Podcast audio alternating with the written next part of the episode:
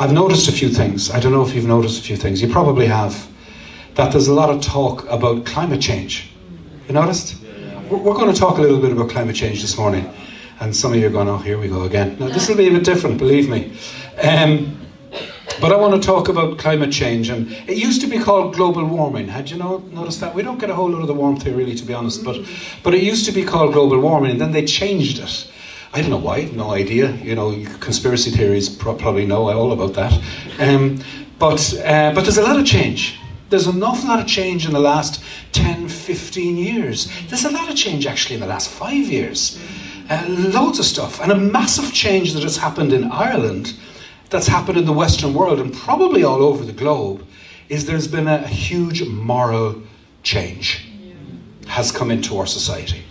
Uh, uh, there's a new cynicism as well because of authorities that haven't behaved very well, and a lot of them. And uh, I suppose there's a default in that cynicism of do we trust people anymore? Do we trust authorities anymore? And people are kind of doing what they're what they're thinking themselves. You know, you go to the University of Google and YouTube and you know, well, the doctor said this, but the doctor, the, the YouTube said take a pound of nettles and boil it and you'll be grand, like, do you know what I mean? Yeah, but your leg is falling off. Yeah, but, you know, Google said. Um, but there's an assumption that the authorities aren't doing well. I'm not saying they're not. But we've been let down here and there along the way, and that puts a cynicism inside in us, a, trust, a trustworthiness. And when you read the newspapers, I don't know about you, but me, I'm thinking, well, who pays for this? Who's funding this behind? Because, you know, follow the money, you'll get the agenda, that kind of stuff. We never thought like that before. And, and then with national medias particularly, we, we really trusted them because they were. We trusted the nation. We generally knew the politicians were a little bit corrupt, but they weren't overly corrupt. And we, we trusted if a politician came on the news, we just believed them. But now we kind of question it. Have you noticed that come in? It's interesting. Um, and then over time, then certain things that were good are now seen as bad, and some things that are bad or used to be bad are now seen as good. You know, I don't want to get into that too deep. Do you know what I mean? We would have to give up medication in the church for that. But, but, but even just on a superficial level with the petrol diesel. Petrol was good, diesel was bad. Now diesel is bad, petrol is good. Now electrics are good, and they're saying, oh no, no, let's go to hydrogen. It's like, for somebody, please just tell us, you know. Anyway. But it seems in so many ways that we're living in an upside down world. It's a very fluid world. So, so much that truth is not really seen as objective truth, which used to be the pillars in society. Like, like these three pillars here would, would hold up the, the moral values and the order and the structure inside in society. Now, because truth now is not an objective truth, something outside of you, but truth is seen now as a personal thing. It's my truth. Truth. It seems to be understood now as more as driven by emotions and feelings. You know, I gotta tell you, I gotta speak straight to you. I feel tall and thin. That's my truth. God bless that brother in the back. We've always loved the Germans in Ireland.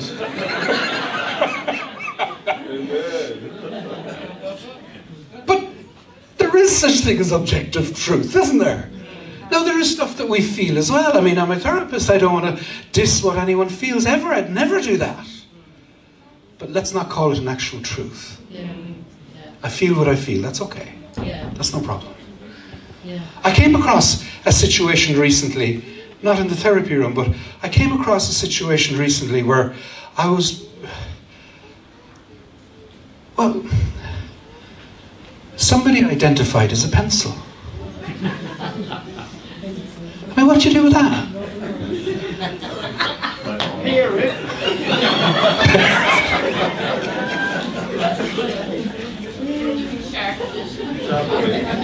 I mean, you gotta draw a line somewhere, but. But it's serious, somebody identified as pencil. And, and then I came across not just one instance, but about four of them on the media, which of course we trust. One of them was in Ireland, where someone wanted to marry a horse. and you're thinking, have we gone completely You see, when you detach from truth, when you detach from reality, you actually become psychotic. And everything is at sea. Every, if you think everything moves, well, everything moves. And everything is so fluid that we feel terribly anxious because there's no certainties anymore. It's very fine. You can believe what you want to believe. But you know, when people start getting hurt and cancelled and killed, it's a very different story. The reality is, even with religion, maybe especially with religion, we cannot afford to detach from reality. Because if you detach from reality, you're heading down a very fast road to a brick wall called a reality check, and boy, does that hurt. Anyone here ever hit a reality, reality check wall, wall? Ouch, yeah? Getting back to climate change. There was another time in history when there was massive and sudden changes to the climate. It also coincided with a time when people detached from reality and they started to marry outside their species, the human species. At another time in scripture that was like that, it said, The people had no king, and they did what was right in their eyes. This is my truth, and I'll do it. In our time, we see a prevailing philosophy that is similar. It's called humanism. See if I can work this. The first service was fun. All things come to naught. No, go ahead. There you go. Okay. There's a prevailing philosophy that we have today that's similar to that phrase that men are doing what's right in their own eyes because they had no king. Humanism is this a system of thought that attaches primary importance to the human rather than any traditional tradition or spiritual matter. And according to God, human beings are incredibly important. You are incredibly important. Human beings are the pinnacle of creation, but they're not the creator. Amen. Do you get me? And actually, human beings are the most dependent of all creatures on the planet. And when we delete God, it's we're the ones that get deleted because he ain't going anywhere. It's we're the ones that get cancelled. And some say we're living in incredibly evil days. But others are saying, no, no, no, no, not at all. We're living in days of liberation and freedom. What is evil anyway? How could large swathes of intelligent people, because remember, our populations now are very, very educated in comparison to history. How could large swathes of intelligent people be so polarized, so different in their opinions? Well, these days, one bunch of people are saying we will do what's right in our eyes. We have no king, we have no authority. We look inside in ourselves and we find the truth. The other, the other side of the pole, well, they generally have a belief system. Some may just have a belief system in the universe, some may believe in a higher power. But for us Christians, we're on the extreme on this side here because it's very different for us. Because not only do we have objective truth, truth that is real, certain, solid, immovable, trustworthy truth we also have a subjective experience of the living God. Amen. Every day, I hope you're in your Bible and praying and having an experience of the Lord. Sure, there's times we go through desert uh, periods in our lives, but the general spectrum of our life is that we have a living relationship with the Lord. Is that true? Yes. What an incredible privilege this is. In John chapter 10, uh, Jesus outlined that very, very clearly. He said, My sheep have a quality in them. My sheep listen to my voice. Wow. Isn't that incredible? Would you just stop for a second and think of what that's saying? my sheep, the ones that follow me. God in Jesus is saying, they listen to me. We have a king. I know them and they follow me. I give them eternal life, and they will never perish. You might be going through a hard time now, but you ain't gonna perish. No one can snatch them away from me, for my Father has given them to me, and He is more powerful than anyone else. Wow, what security! We have a king, and we follow him, and we actually know him. Our faith is personal, it's not private. Don't mistake it about becoming private. This faith of ours in Jesus Christ is too good to keep to ourselves. Hallelujah. We want to give it to as many people as we can. Amen. Our faith. And Christians tend to be on the extreme of this polarization because we have objective truth outside of us, and we have subjective, experiential truth that lines up with that. But there's been a big move in history over the last few hundred years. I don't know if you're aware of that, but particularly if you're from the West, it's really, really important to know. I'm going to go through a series of images that portray the thinking of the various times through history. We're looking at the Renaissance here.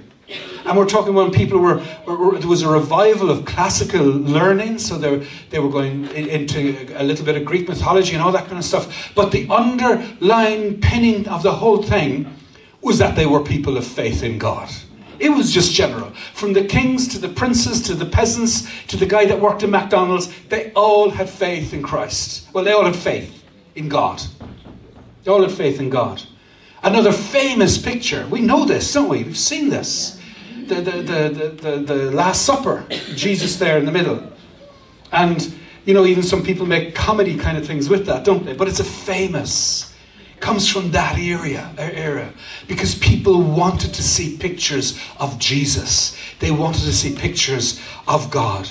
And then the Enlightenment came in the 17th and 18th century, where they kind of didn't really want to talk about God so much anymore. Some did, but generally they didn't. They wanted to talk amongst themselves. We will keep tradition and religion out of it, and we will have reason and logic, and we'll work these things out amongst ourselves and kind of keep God out of it.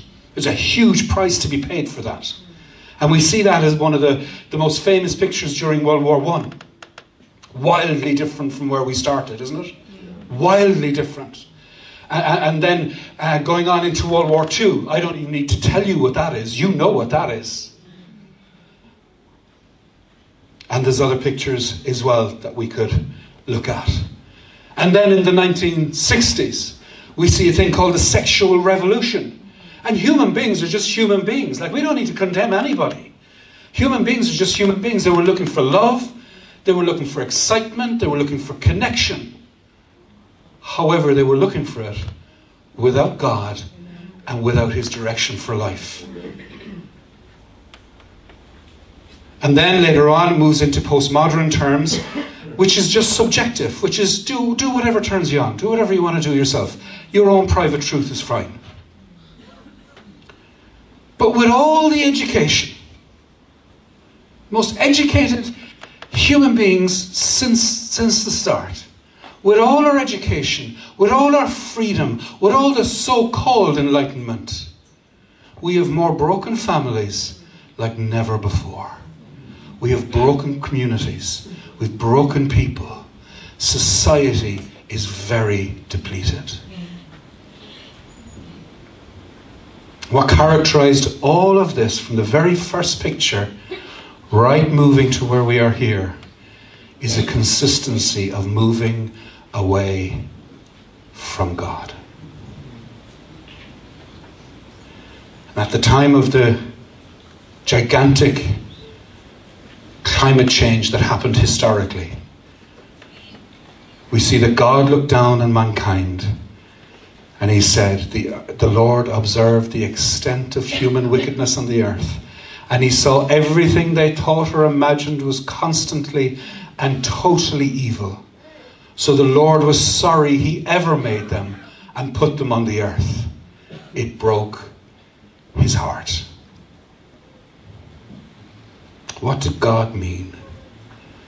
When God's talking about evil, what does God mean? Does he mean that the whole world is full of axe murderers? No. When God uses the word evil, he's talking about a movement, a movement away from him. So when he says the, when he says that the, the, he observed the extent of human wickedness and he saw that everything they thought or imagined was constantly and totally evil, he means that everything they thought or they imagined was consistently and totally moving away from God. Does that describe our society? God sees it. God knows it. That our hearts as a nation, not necessarily you as an individual, as a nation, as a society, continually move away from God.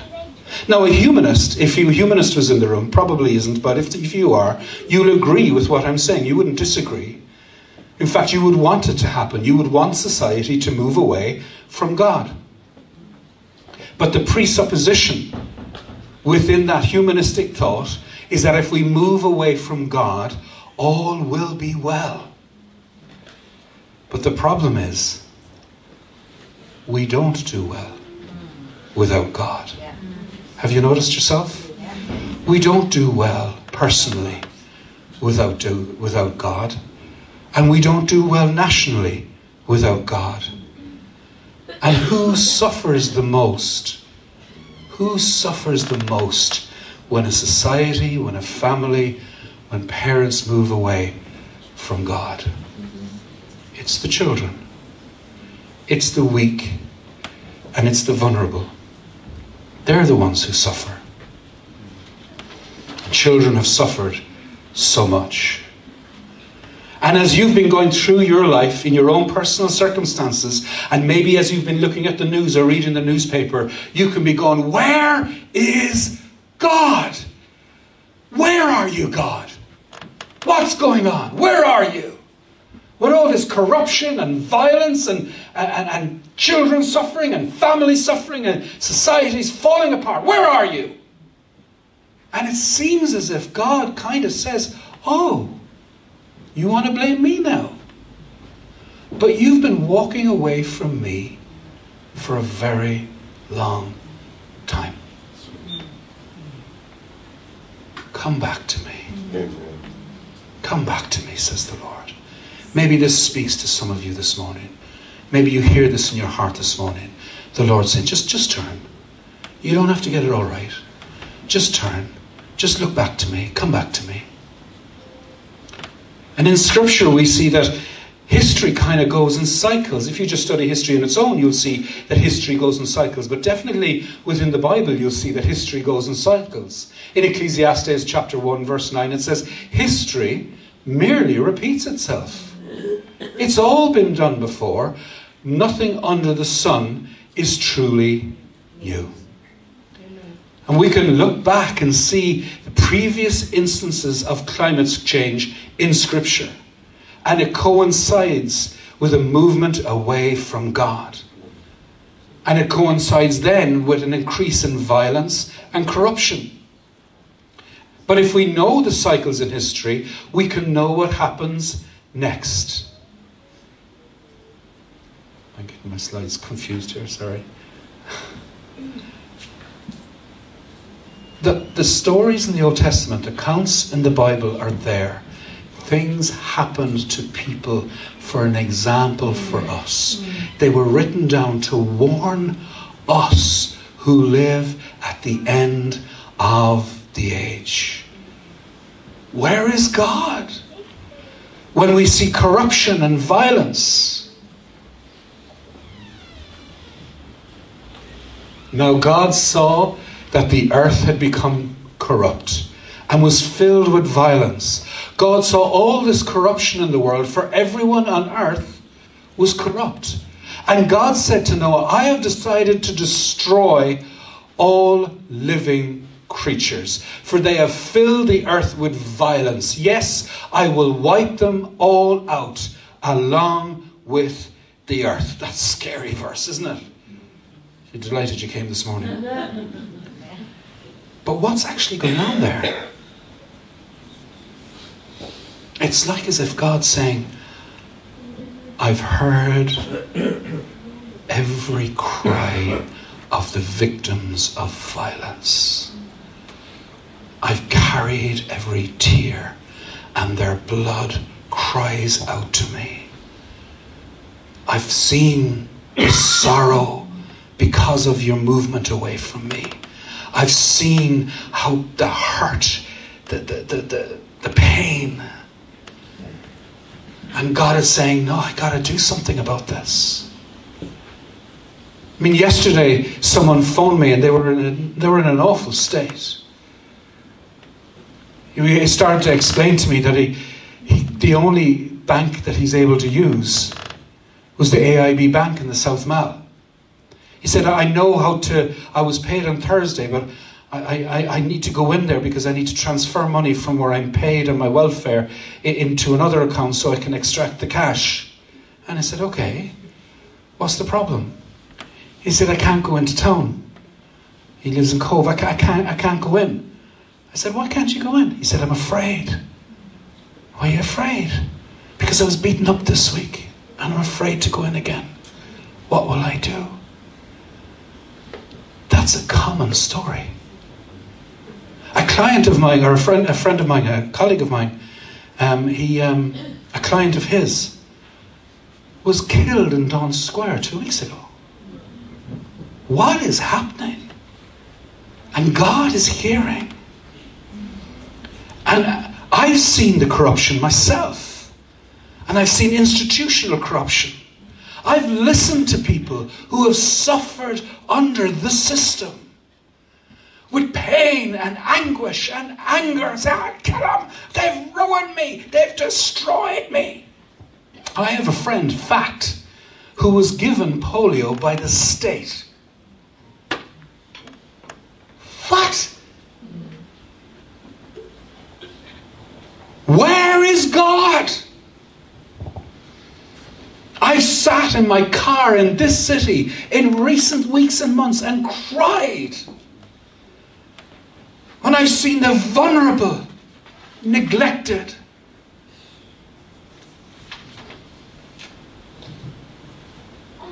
And all I can say is that we should all say, Thank God that God is slow to anger. Amen. Amen. Amen. You need to thank God that Brian isn't God.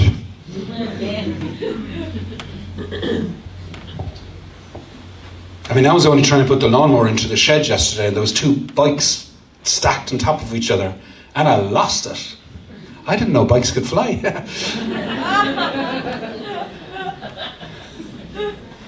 but God is slow to anger. God doesn't have a temper. He isn't moody. He isn't impulsive. He does get angry but he's slow to anger. But he has a line. And in Genesis chapter 6, you should read these chapters when you go home. It's like as if God says, I'm not putting up with this any longer. And then he says to Noah, Noah, I want you to build a boat.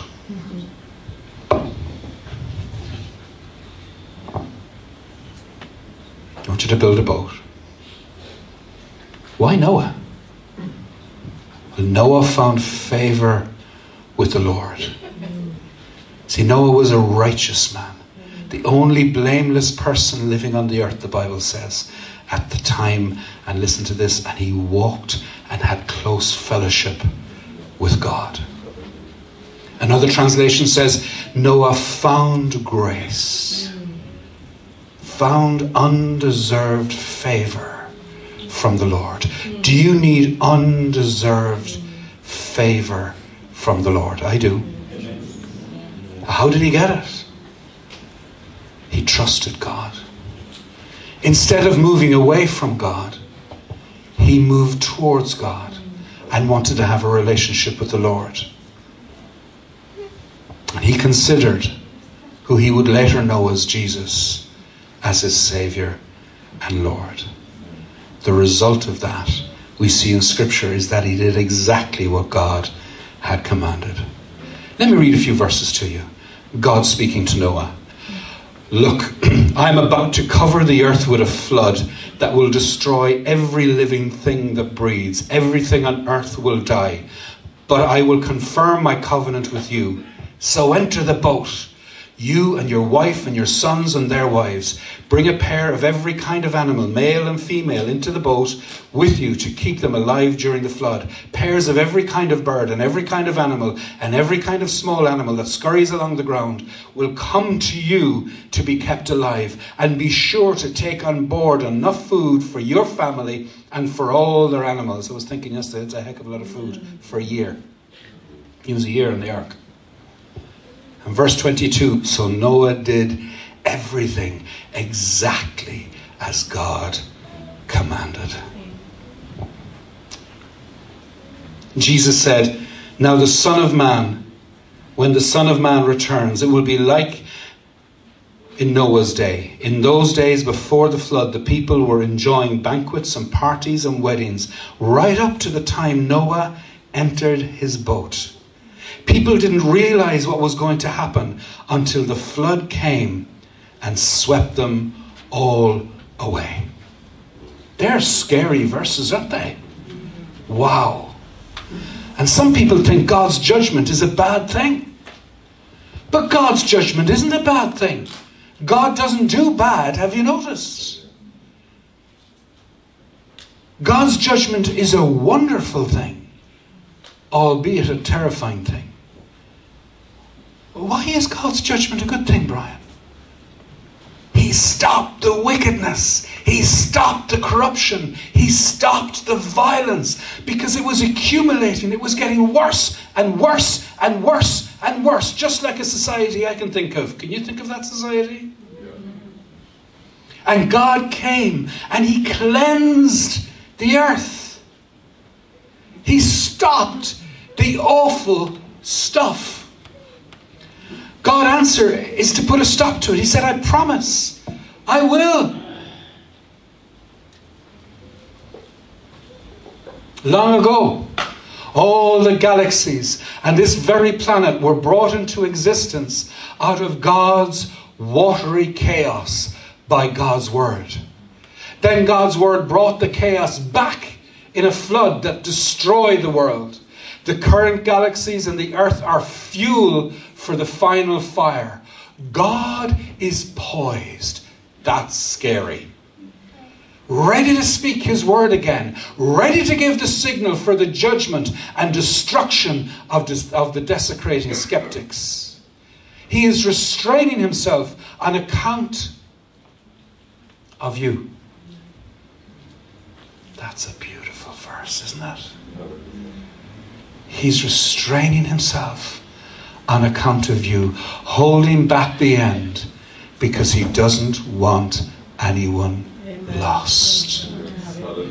He's giving everyone space and time to change. We should be really grateful that God gives us space and time to change.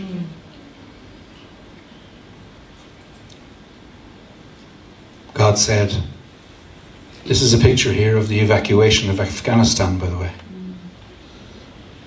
And there was certain people on a list and they were, they were allowed in, and certain people weren't allowed in. But I need to tell you, when it comes to God's rescue mission for humankind, even in the midst of violence and corruption and wickedness. All are welcome. Amen. Amen. Amen. And God may be slow to anger, but the day of the Lord will come as unexpectedly as a thief. Then the heavens will pass away with a terrible noise, and the very elements themselves will disappear in fire, and the earth and everything in it will be found to deserve judgment. But he's holding back. Why is God holding back? Because God loves you. Because God loves people. For God so loved the world, he gave his one and only Son, that whoever believes in him shall not perish, but have everlasting life. This photograph is of the last aircraft that left Kabul.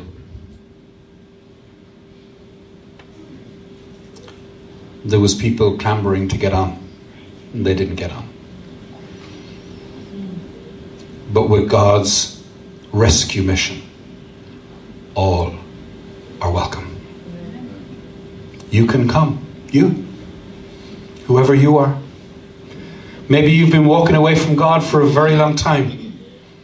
Maybe you've just never walked with God. All he's saying is turn, come back, come back to the ladder. Come back. Noah found favor in God's sight. And so can you. It's undeserved favor. You may say, Brian, you don't know my life. You don't know how bad it is. Have you ever studied Noah? I mean, he should have started Alcoholics Anonymous or something. Because he was in a he was in a bad way in some ways, but he was a man who had turned to God. He had, was a man who had close fellowship with God, and he found himself on the ark. What direction are you walking in?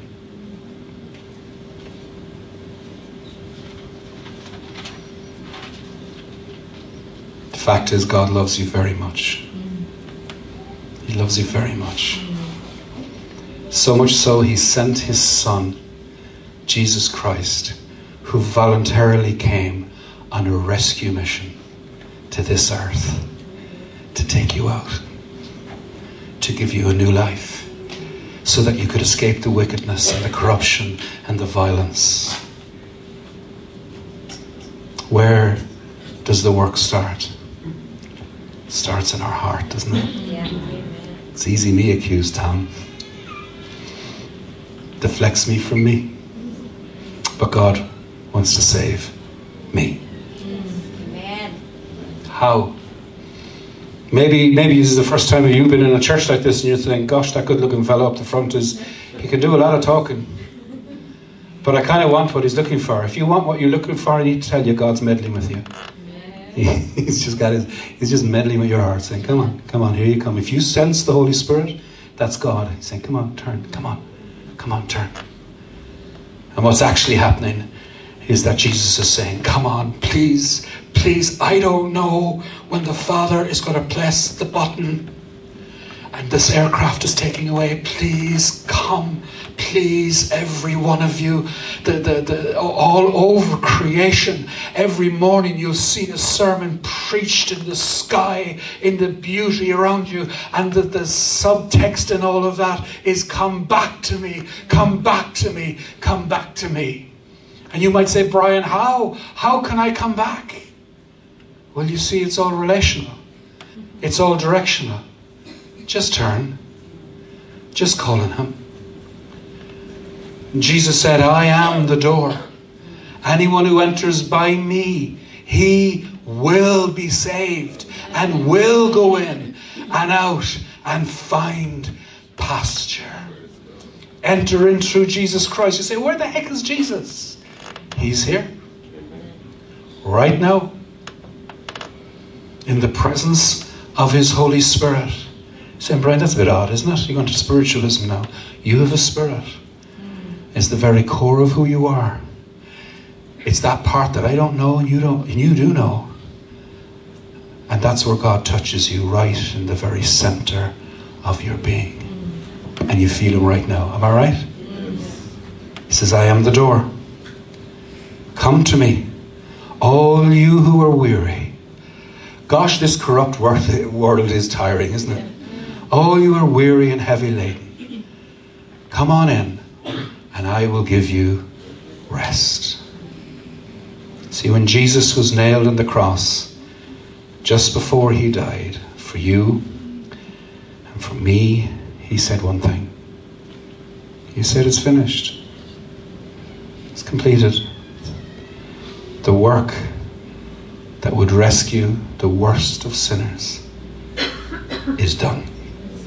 The work, the rescue mission to bring you into the presence of a loving God, a powerful God who can rescue you from anything, was finished. In the time of the flood, picture quality is bad. In the time of the flood, a Volkswagen transporter, as nice as they are, it wouldn't have saved you. A big wooden ark for what's coming next, it's not going to save you. However, in Jesus Christ, the new ark is built the temple.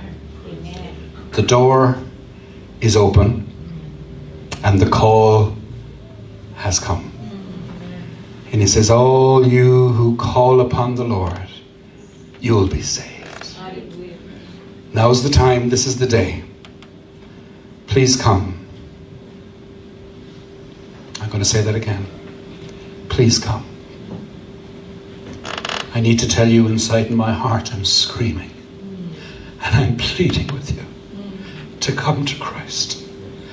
Not just to avoid judgment, that, because there's the most, most loving being you can possibly imagine who will bring life and wholeness and peace and fulfillment and deliverance and everything you ever need in life. He is the great I am to that. Amen. Please come. Please bring your family, your friends, your neighbors, your enemies, the bookshare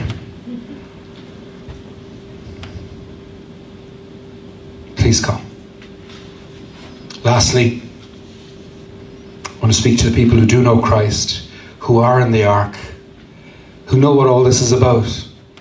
I want to challenge you, particularly the men, particularly the men, but not just the men.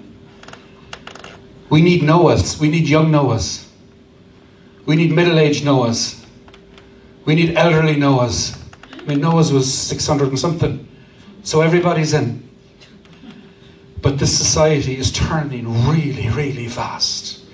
Whatever about climate change, our society is changing at a mega speed. It's not going to keep going. We all know that. The psychosis is not going to work. But there is a way forward, there is a way through and you can navigate through the climate change, through the judgment, through the corruption, through the violence. There is a channel by which you can navigate out of all of that. His name is Jesus. Hallelujah.